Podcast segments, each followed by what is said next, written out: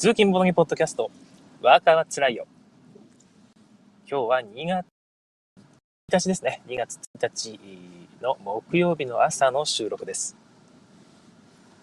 なんかもうね、木曜日だっていうのはね、びっくりですね。今週始まったばっかりだったような気がしてたんですが、気づけば木曜日。もうね、今日と明日行けば週末ですよ。早いですね。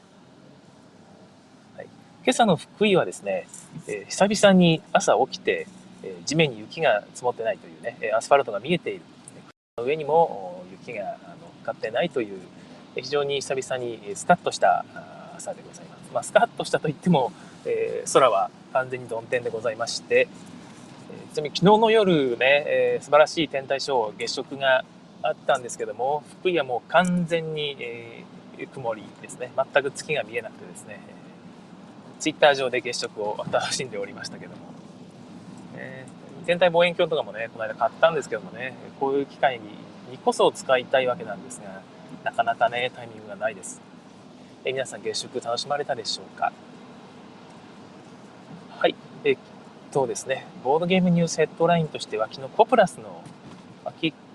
なんていうか、えー、ですね、クラウドファンディングではないけども、受注、クラウドファンディング風受注生産が、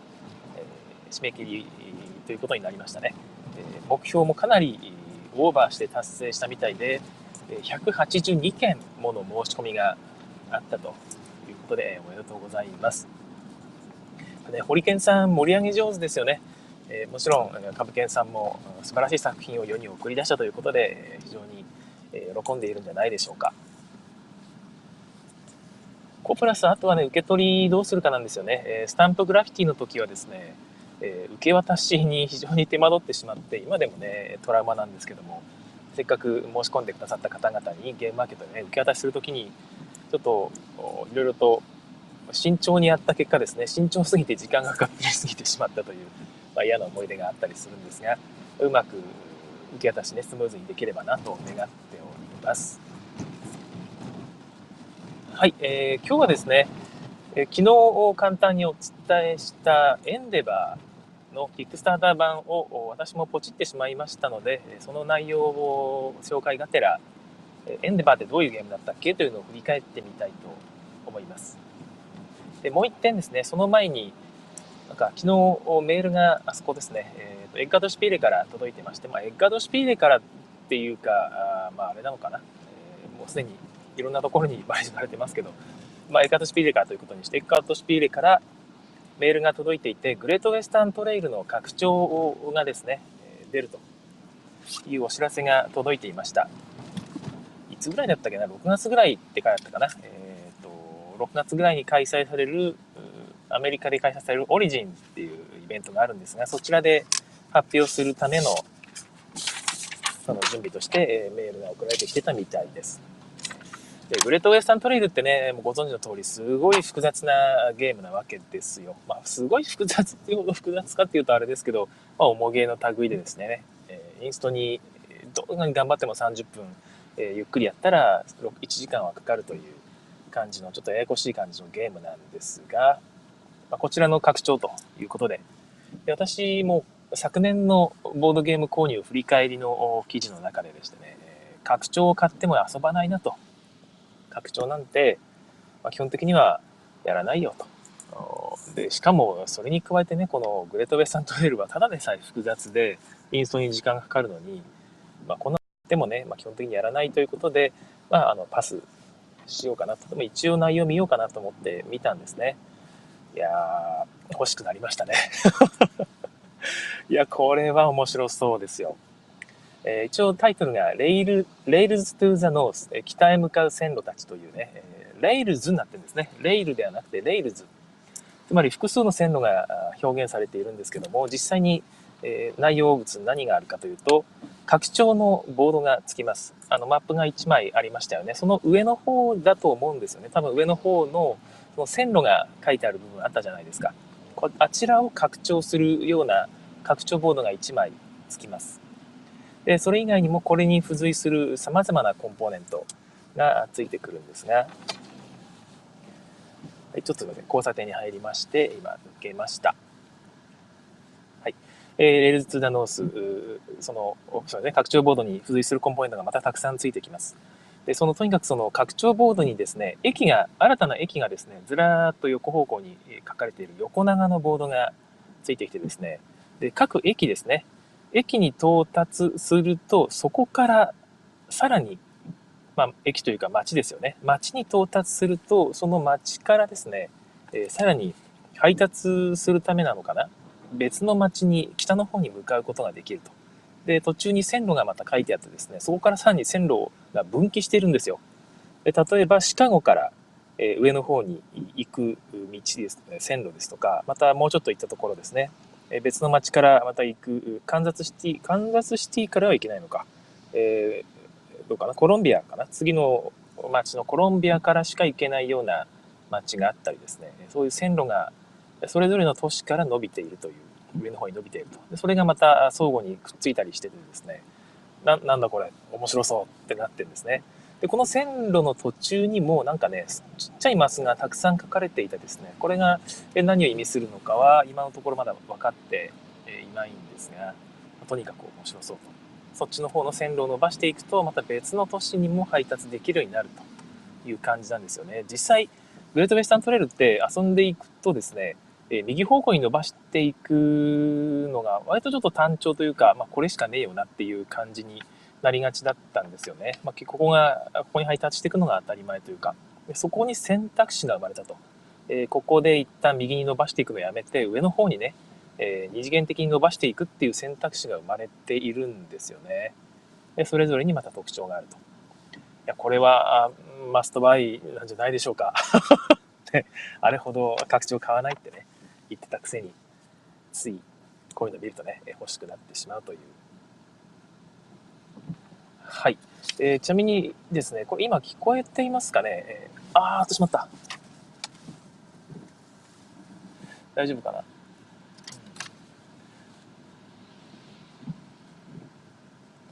はい、えー、ちょっとすみません。今、あ交通がちょっとね、混雑していまして、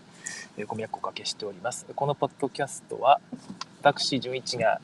通勤中に車を運転しながら配信しているポキャストでございます。はい、すいません。えっ、ー、と、渋滞を抜けました。はい、グレートウェスタントレイルなんですけども、えー、他にどんなコンポーネントがつくのか、はい、えー、見てみましょう。えプリビプライベートビルディングタイルですね。自分の四角いタイルあったじゃないですか。まあ、家ですよね。自分の家を置く場所に置けるようなタイルが4枚新たに追加されるということみたいです。この4枚っていうのは多分そのプレイヤーごとに1枚、4枚だと思うんですけども、違ったら嫌だな。1人1枚ずつだったら嫌だな。まだだろう。はい。まあ、これも楽しみですよね。でまた、あの、液晶タイルが6枚追加されるみたいで、でこん多分ですね、今回のこの拡張ボードに対応するアイコンなんかがついてくるのではと思って。でですね、60枚の枝、小枝がつくと。 branchlet って書いたんですよね。まあ、小枝って意味らしいんですけども、これが何を意味するのかちょっとわからない。60本もついてくるっていうのは何でしょうね。60本なのか60個なのかわかんないんですけど、はい。えー、 exchange tokens。うん、なんか、交易交換トークンってやつですかね。に、に、にかけるって書いてある、これなんでしょうかね。これが20枚ついてくるということで、なんか、これはなんかあんまりどうなんだろう。よくわからなそうですけども。えー、 medium town tile というのがですね、 town tile っていうのはおそらくさっきの private tile、自分のね、四角いあれのことだと思うんですが、それのちっちゃいやつってことなんですかね。それが10枚ついてくるみたいですね。はい。えあとは、えー、っと、なんだろうこれ、えー、拡張用のアドオンが4個と、追加のプレイヤーディスクが4枚。うん。はい。ちょっとわからないんですけども、またですね、えベルのマークが書かれたアクションスペースみたいなやつが書かれたボードがついてくるんですよね。これも多分ご自分の個人ボードあったじゃないですか。あれを拡張するようなちょっとした、えー、拡張のタイルというかシートですかね、えー、そういうのがついてくるみたいなんですよね。グレートウェスタントレイルただでさえ複雑でなかなか立たないんですけども。いやいやいやこれはねどうなんでしょうね、えー、ただ出たら買うかな。いくらかによるんですけどもね。いくらぐらいなんでしょうねこういうのって。ちょっと安く手に入るんならいいし、まあ、もう5000円6000円って言われたらどうしようかな。買わないかもしれないですねさすがに。場所っていうか置き場所の問題があるのでえちっちゃいパッケージに入っていて、えまあ3000円くらいだったらまあ、 must buy、えー、ぜひ欲しいなとところです。はい。えー、 Great Western Trail、Rails to the、Rails to North ですね。えー、ご紹介でした。はい。で、エンデバーの方に話をじゃあ移しましょう。あ、その前にコメントのご紹介です。なおさん、おはようございますと。えー、昨日の月食は、えー、雲の影から見え隠れしながら楽しんでいましたと。あ雲の合間があったのはいいですね。なんか福山も完全に雲で、ね、覆われていまして全く見えなかったですね。はい。え今日は配信が開始後4分経過してから音声が始まったので4分のタイムラグがあるそうですということであ4分間も、えお待ちいただきましてありがとうございました。えじゃあまたああとはね一番最後の方4分ぐらい適当なおしゃべりしようと思います。はい。もう一個のコメント、ひろしあんさんおはようございます。えー、今朝は子供の遅延行為によって時間がやばいね。子供はね、遅延行為を働くんでございますよ。はい、まあまあ仕方がないですね。えー、お疲れ様でございます。はい、えー、昨日、そういえば、あの、ひろしあんさんにですね、えー、あ、そうか、その、エンデバーを購入しようかどうか迷ってると。キックスターター版ですね。えー、ちょっと高いんだよなというふうに迷っていたんですが、えー、広島さんにあの昨日の放送でドルかユーロがどっちかったかなってことを言ってたんですがどっちでもなくてですねカナダドルだったということを、えー、昨日教えていただきましてそうするとちょっと安いんですよね、えー、意外と普通に1万円以下で買えるという、えー、多分でもレートカナダドル変換レートというか手数料が渡されるので多分1万円超えるかちょっとね、えー、超えないかぐらいだと思うんですが、まとにかく1万円で買えるということで、えー、後押しを受けまして、ポチってしまったと いうことがありました。えー、ありがとうございますと、えー、言っておいた方が良いんでしょうか。やられやられたぜという感じなんでしょうか。まあ、それもありまして、今日はエンデバーのご紹介をしていきたいと思います。ご紹介というかね、どういうゲームだったっけっていうのは自分もね、えー、久々に思い出していたんですよね。でその前に現在のストレッチゴールの状況ですね。今朝見たら、えーと、15万ドルを突破していてですね、えー、それぞれのまたゴールが近い近くなってきたという感じみたいです。すでに、えーと、もうファンデットっていうね7万5000ドルのそのキックスターターの達成条件が満たしている感じですね。そしてその上が8万5000ドルこれもロックアンロックされています。でこれがスコアリングパッドっていうのがつくと。でもまあ、なんかね、この辺まで織り込み済みな気がしますよね。はい。えー、で、10万ドル、これも速攻でアンロックされてですね、スタートプレイヤークラウンという立体のスタートプレイヤーマーカーですね。結構可愛らしい黄色のクラウンの形をしたスタートプレイヤートークンがつくみたいです。はい、で、えー、ここら辺まではでも多分織り込み済みなんじゃないかと思っていてですね、ここから先どこまでいけるかということだと思うんですが、11万5000ドルの、えパイレーツ、パイレートシップミニ、ミニチュアですね。えーと、海賊船のミニチュアが1個つきますよと。でこれは昨日言ってたですね、開発タイルですね。ゲームに登場してバリエーションをもたらしてくれるそれらのタイルのある一つのタイル用ですねの専用にその時に使うための海賊船みたいです個だけ使うんですかね？誰かのところに行ったりとかっていう効果があるんでしょうかね？こちらもすでにアンロックされていると。で13万5000ドルでアンロックされる。これが新しい開発。例えば昨日 plicit とかやってましたけど、 ex explicit とか言ってましたけど、ちゃいますよね。それはなんか、えー、制限するとか、そんな、明示するとか、そんな意味だった気がしますね。えー、 exploit ですね。えー、3枚の exploit tile が追加されるということで、これもでもなんか織り込み済みなんじゃないかなっていうのは、っていうのはですね、えこの開発タイル、エクスプリットタイルがもともと見たら6枚しかないって書いてあってですね、え、6枚って少なくねって思ってたんですよね。えー、そもそも1回のゲームに3枚使うらしいのでそのね6枚中3枚の組み合わせって643で20になっちゃうんですよね20しかないとちょっと寂しい気がしますよね20パターンしかないという組み合わせがで6枚って少なくないかなと思っていたらここでねアンロックされると3枚追加されると合計9枚になるよということで多分この辺まではなんか織り込み済みなのかな？わかんないですね。はい。で、今が、現状がここです。ここまでアンロックされていて、あとちょっとで、もう多分今日中ぐらいにはアンロックされるか、ひょっとしてね、この配信中にはもう、え、アンロックされてる気がするんですが、15万5000ドルで、え、キャノンのミニチュア、大砲のミニチュアが6個つくと。はい。で、これも特定のエクスプロイトカードですね。に使うためのものらしいですね。でもこういうやつってまあなんかね、え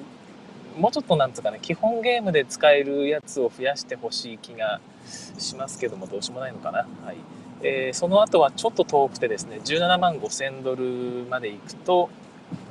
えー、なんかまたこれも特定のエクスポリットカードで使う鍵の形をしたトークンが6個ですかね、えー、それがついてくるということで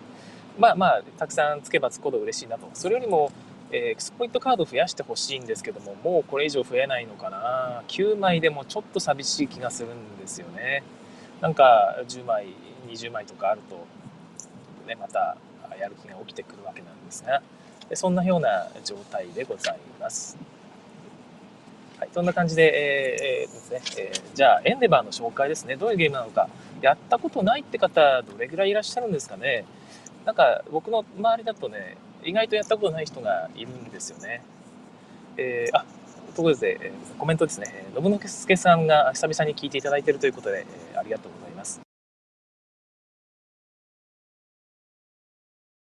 たします。はい、す、えー、で、に17分経っている。あと10分ちょっとでエンデバーのご紹介をしていきたいと思います。エンデバー自分もね、昔すごく遊んでて、えー、まあ、記憶に残っているんですけども意外と細かいところ忘れててですね、え、面白かったという記憶しか残ってなかったんですがこうやってねまたルールブックを読んでいたらやっぱり面白いなというところです、なんとなくでご紹介するんですが、基本的に陣取りゲームだと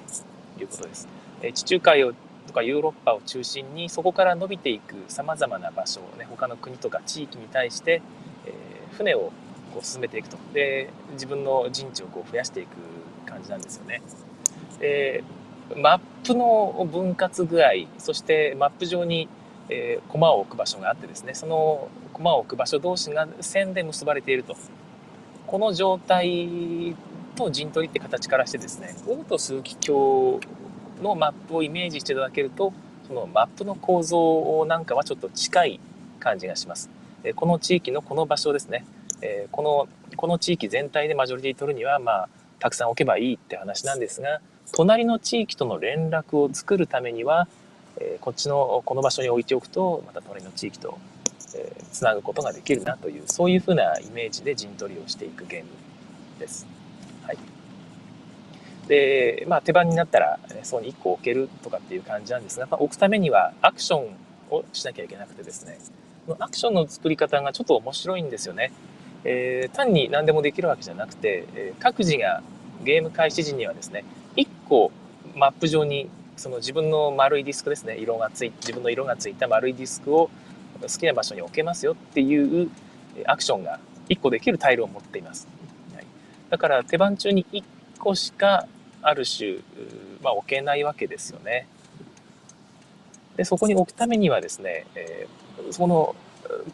そのアクションをすると1個置くってアクションをするための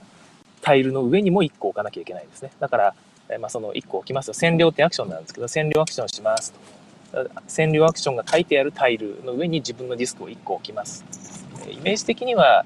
あれですね、えっ、ー、と、プエルトリのイメージですね。そのアクションができるタイルがあると。そこに丸が書いてあって、そこに自分のディスクを置くと、そのアクションができますよという感じです。で占領アクションのために1個置いて、さらにマップ上にも1個置くと。で、これで手番が終了です。で、それ以外にできるアクションが最初はないんですが、各ラウンドに1回、全7ラウンドなんですが、え、建物タイル、さっきのアクションが書いてあるタイルを1個獲得することができます。これは無料です。購入ではなくて必ず獲得なので、えー、Y ラウンド1回ずつはできるアクションが増えていくんですね。でただし、自分のディスクを増やしていかないと、そこにね、アクションをするためには1個置かなきゃいけないですから、ディスクを増やしていかなきゃいけないと。そのためにはですね、人工トラックっていうのを増やしていって、巻いて番追加でもらえるその自分の丸いディスクですね。その数を増やしていかなきゃいけないってことになります。でこの、じゃあ人工トラック増やすとどうしたらいいのっていうのはですね、で他にもそのさっき言ったトラックが人口トラック以外にもですね、まあ、お金資金トラックですとか、えー、名誉トラックですとかいくつかあるんですね。それらのトラックを増やすためのアイコンがマップ上に置かれていると。チップとしていっぱい置かれています。この近く地域の各その自分のディスクを置く場所に最初はそのアイコンが書かれたタイルがいっぱい置いてあるんですね。で、まあ、人口トラックを増やすためのアイコンがこのチップが置かれていたらそこに自分のディスクをね占領アクションでポイと置くとそれが取れると。で取ったらステータスが上がると、えー、非常にシンプルな仕組みで自分のね、えー、ステータスを上げていく拡大再生産が楽しめると。いうことになっています。もうやっぱり最初は人工トラック増やしていきたいんですけどもやっぱりね建物を建てる建設技術みたいなやつかな。っていうのを上げていかないとさっき言ったねマイマイラウンド1回無料で取れるという建物があったじゃないですか。自分のアクションのね、え選択肢を増やすやつですよね。アクションの数というか、えそれを増やす建物より強いやつが取れないんですよ。その産業か。産業っていうのを増やしていかないと、えー、まあ、建物レベルが低いやつばっかりしか取れなくなっちゃうということです。であと他にもさっき言った人口ですね。人口っていうのは文化あ人口っていうかあれか、まあ、文化か、まあ、文化マークっていうのを取っていくと各ターンに2個もらえるやつが3個に増えて4個に増えて5個に増えてって増えていくと。でもう1個は財政ってやつでしてね。これがまた面白いんですよ。アクションが単純にディスクを、ね、そのタイルの上に置くだけではなくてですね置いたタイルは返ってこないんですね勝手に。それをマイラウンドを何個戻せるかまたねディスクを開けることができるかというのがお金お給金という形で示されています。お給金を1個払うと1個のディスクをタイルを開けてねまた次のラウンドにアクションすることができるということで、え、単純にアクション数増やすそして、え、マーカーね自分の丸いディスクですねこれを増やすってだけではアクションはずっとは増えていかないんですね置きっぱなしだから。この3つですね、え、産業を増やしてよりレベルの高い建物を取る、え、まあ、でさしそして、え、文化レベルを上げて人口マーカーですね。このえ丸いディスクを増やす。でさらに毎手番この使った、ね、働かせてる人工マーカーこの丸いディスクをタイルの上から戻すためのお給金も増やすと。いうことを3つまんべんなく上げていかないと、えアクション数っていうのはまそう簡単に増えていかないということですね。アクション数の選択肢が増えてもこれさっき、ね、稼働したままでアクティベーションしたままでまだお給金払ってないから使えるんだっていう状態になりかねない、まあ、それはそれで一つの選択肢だとは思うんですけどもぱりうまいことで回していかなければいけないという感じがね、すごく面白いんですよね。で、こういうアイコンがね、もう一個ちなみにあって政治っていうのがあるんですが、まあ、これはまた、えー、見ていただくとしてですね、まあ、そういう感じでアイコンが結構あって、それがマップ上に最初散らばっ、ランダムに散らばっているんですよ。だから陣取り一つ取っても、えー、ね、この場所のこのエリアでマジョリティ取りたいという以外に、さっき言ったね、えー、オート数機と一緒で、この隣と連結させたいというのもありですね、さらにこのチップを取りたいと、ね、アイコンチップを取りたいからここに置くんだっていう3つが、えー、あるんですよね。えその辺のその単なる陣取りがその拡大再生産に直接分かりやすい形でリンクしているっていうのが、え非常に面白い気がします。私はすごく好きですね。はい、でマップ上で単にねそのその場所にその自分の人口マーカーね、占領アクションで置くと、そこに置いてあるチップが取れるんですが、なんと隣接する、その連絡経路ですね、隣のマスと隣接する場所に線が引いてあるって言いましたけど、その線の上にもチップが置いてあるんですね。同じチップです。はい。同じチップっていうか、まあ、ランダムに置かれたアイコンチップが置かれていてですね、隣り合うところを最初に両方とも置いた同じ人が置いたら、その間に置いてあるそのチップも取れるというですね、このちょっと連続コンボ的な快感が、えー、ずっとありましていや、これがね、いいんですよね。お得感がある。ゲーム中にこれもこれも取りますって言ってね、他人がやってると羨ましいし、自分がやったらやっぱり嬉しいしという。でこの辺のなんか嬉しさっていうのが、えゲーム中に表現されているゲームっていうのはやっぱいいなという気がします。まあ、そんな感じで、えー、ゲーム中盤上にどんどんどんどん置かれていくんですが、例えば、まあ連絡経路に1個ね、チップが置かれてるってさっきしまし今話しましたけども、えー、まあ A という場所、B という場所、2つが隣接していてですね、その間に連絡網があると。でそこにチップが1個置かれてるって状態で、A は自分が置いた。B は別の人が置いたという状態で取り合いになっていると。そうすると、連絡路上に置いてあるね、そのチップ誰も取れないんですけど、じゃあずっと取れないのかというと、そんなことはなくてですね、砲撃をすることができます。攻撃ですね。単なる占領ではなくて、指定したプレイヤーの指定した場所の駒を、おら、どけや、ぴょーんってね、弾き飛ばして、相手の、まストックに戻してですね、ストックじゃなくて港だったかな。まあ、何しろその戻して、弾き飛ばして、代わりに自分の駒を置くことができるという、え大変マルチな感じのですね、直接攻撃ありありといったのはこういうことなんですが、これがあると。これがまた熱いんですよ。え俺の邪魔をしたあなたが悪いっつってね、泣きながらやるんですね。僕は、僕は攻撃したくないんだってね。あなたがこんなところにいるから、あなたの悪いんだって言いながらね、適当な ことを言いながら、え、直接攻撃をしていくわけですよ。いや、これやっぱり盛り上がりますよね。いや非常に大好きでございます。で、ただね、単純に攻撃アクションをするためには、ある程度レベル、産業レベルを高くして、ちょっと強いタイルを取っていかなきゃいけないんですよね。えー、確かレベル2にはまだ砲撃ないんですよね。レベル3まで上げてようやく、えー、敵を攻撃することができるというタイルが登場していきます。はいえー、上の方に行くとまたあるんですけど、でも攻撃って、あ、レベル2でありますね。え最初からやればいいんですね。ただまあ、えっ、ー、と、砲撃ばっかりしていくとですね、自分の人工ディスクがどんどん死んでいくんですよ。え一回どかすどかすためには自分のその人工ディスク1個捨てなきゃいけないという、ちょっとハンザテルトニカっぽいえやつがあるので、あんまりそういうこともね、お互いにやり合っていると、そのプレイヤーが2人で沈んでいくというですね、取った取られたってことをやってるとそういう風になってしまうので、ちょっとこの辺は気をつけなきゃいけないなというところも、まあ、いい感じでマルチな気がします。はい、他に出向アクションとかもあってですね、最初からあマップの周辺にいっぱい地域があるんですが、最初はヨーロッパと地中海しかオープンされていない状態になっています。でここでまずね、簡単な陣取りをしてもらって、えー、ここで、えー、まあ、ただ陣取りといってもですね、この地域でたくさん、えー、一番支配していた人が何点とかではないんですね。えたくさん、一番、その、なんつうかな、トップの支配者にならなくても、別に問題はないと。で、この置いてある、自分のディスクが置いてある数によって、えその地域に置いてあるボーナスカードのどれぐらいのレベルまで取れるかっていうのが決まるんですよ。で最大レベル5なので、まあ、5枚以上置いてあればそれ、ね、十分なんですけども大体その数的に5個以上取れるっていうのは1人だけというふうになっているのでそこがまた熱いということですね。はいまあ、先に5個置いてしまいたいわけですよね。えっ、ー、と、そんな感じですが、まあ、最初は地中海しか空いてない状態ですが、他の地域に行くと、また地域にね、えー、連絡網があったり、えー、置ける場所があったり、そこにもまたボーナスカードが置いてあったりということで、例えば、最初のヨーロッパ、地中海から、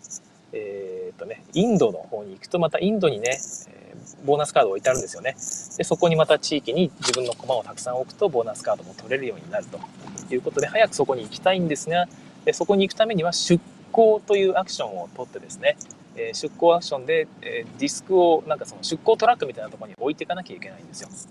でそこもまたねさっき言った、え、チップがアイコンチップがたくさん置いてあって、えいつ行くの俺が行くにはあれがあの、ね、タイルっていうかチップか人口マーカー増やすようなチップを取りたいけど順番だからお前先に行けよみたいないうことが起こるんですよね。はい、でそういうやり取りやり合いですね、えー、お前先に行けじゃあ俺が先に行くわっていうそういうやり取り面倒くさい人はダブル出庫みたいなアクションも建物レベルが高いやつになるとあります。出庫を2回できると、えー、自分がまとめてみんながねお見合いしてるとこにじゃあ自分いただきますと1個取ってさらにその奥のねみんなが欲し本当に欲しかったやつをこれもいただきますということをやってしまうとかいうこともあります。で出港トラックが全部埋まると晴れてそこの地域がオープンになります。まあ、2に到達したっていうテーマですよね。これもテーマとゲームのイメージがね完全に合致しててすごく好きなんですよね。でそこがオープンされるとそこのカードが取れるようになったりですねそこの地域にみんながまた占領をしてディスクを置いていくことができるようになるんですがそうするとねせっかく美味しい地域を開けたその人はそれで手番終了。次の人がラッキーって言ってね、えー、ボーナスカード取ったり一番いい場所の占領を、ね、ディスクを置いたりっていうことが起こってしまうと。でここはまたお見合いになるんですよ。お前がやれよお前がどうこうっていうことが起こってしまうんですがここまた面白くてですねえーと、さっき言った出向プラス占領っていうアクション、えー、まあ、2手番あるってことですね。そういうアクションスペースが書いてある、タイルがあったりする。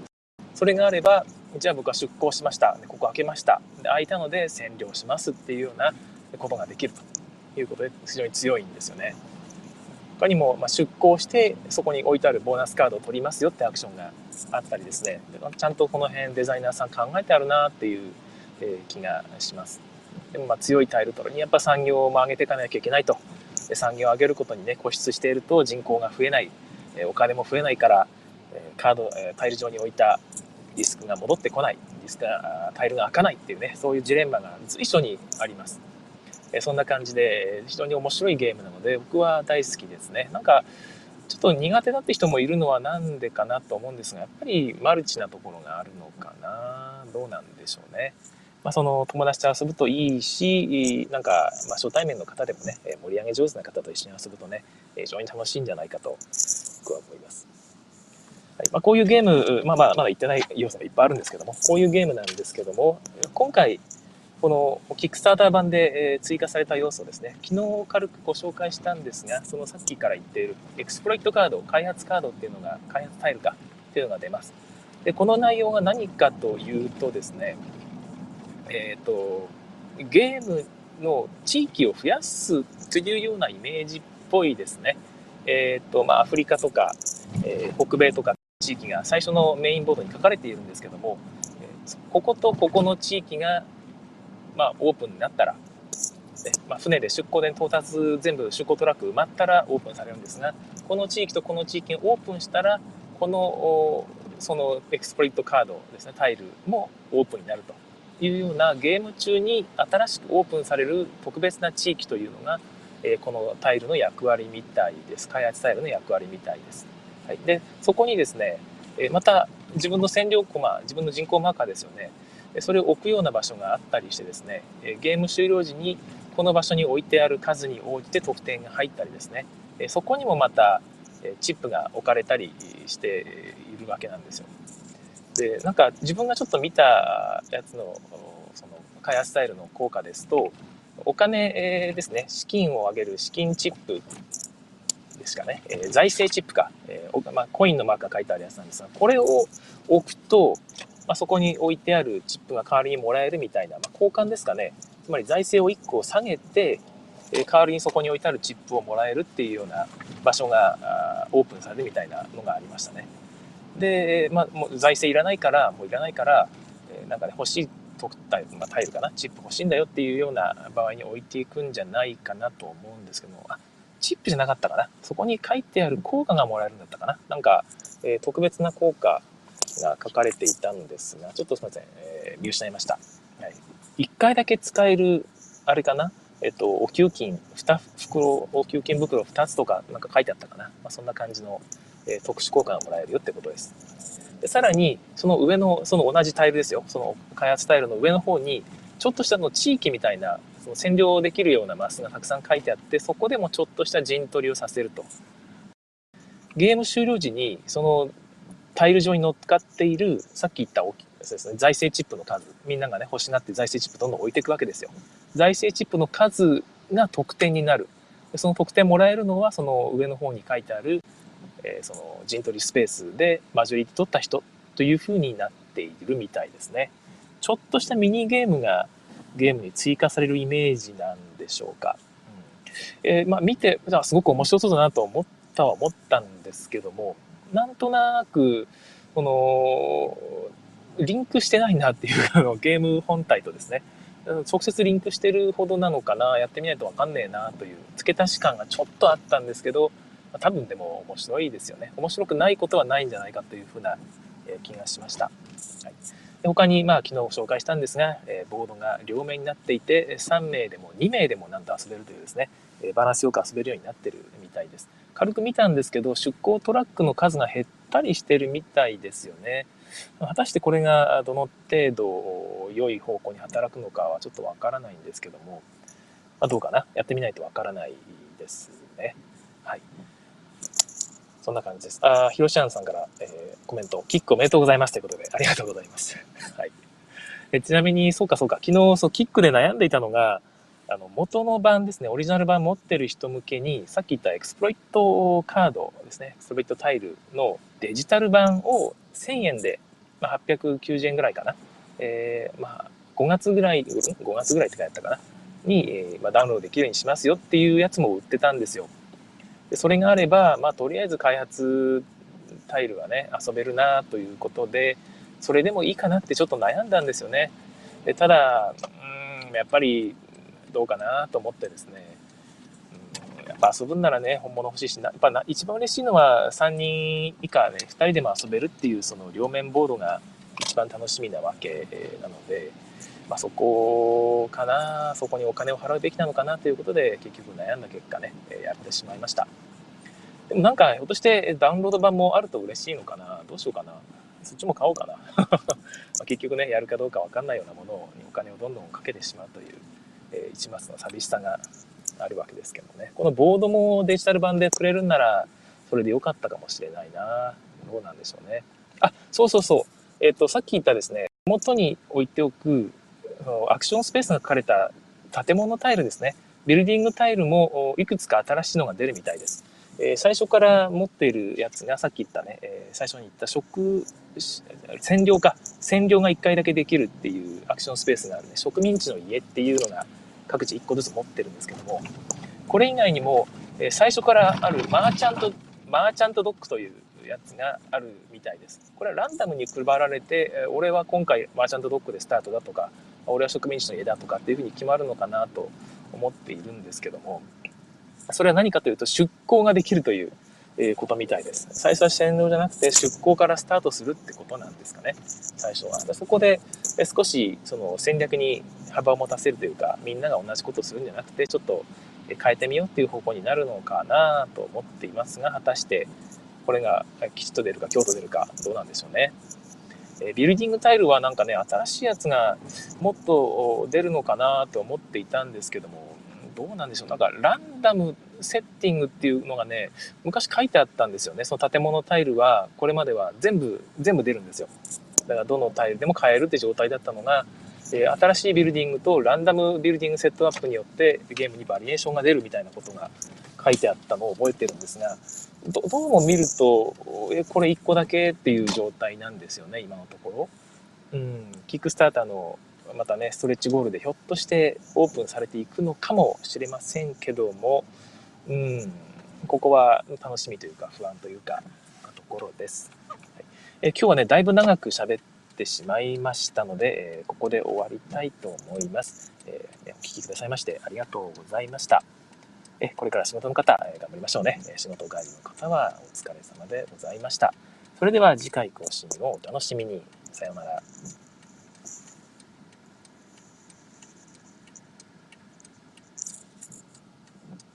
い、えということで、4分間遅れぐらいということででしたね、えー、ここから4分間なんか喋っていこうと思うんですけども、うん、どうしようかな。皆さん、キックスターターどれぐらい買ってますかね、えー、昨日、ですね、シュウさんから、ブラスのなんかその豪華版みたいなやつがあるんだよっていうことを教えてもらってですね、リンク先見たらですね、まあ、僕ブラスは嫌いじゃないけど、そこまでめっちゃリプレイするよほど好きでもなかったので、まあ買わない、買うつもりなんか全然ないんですが、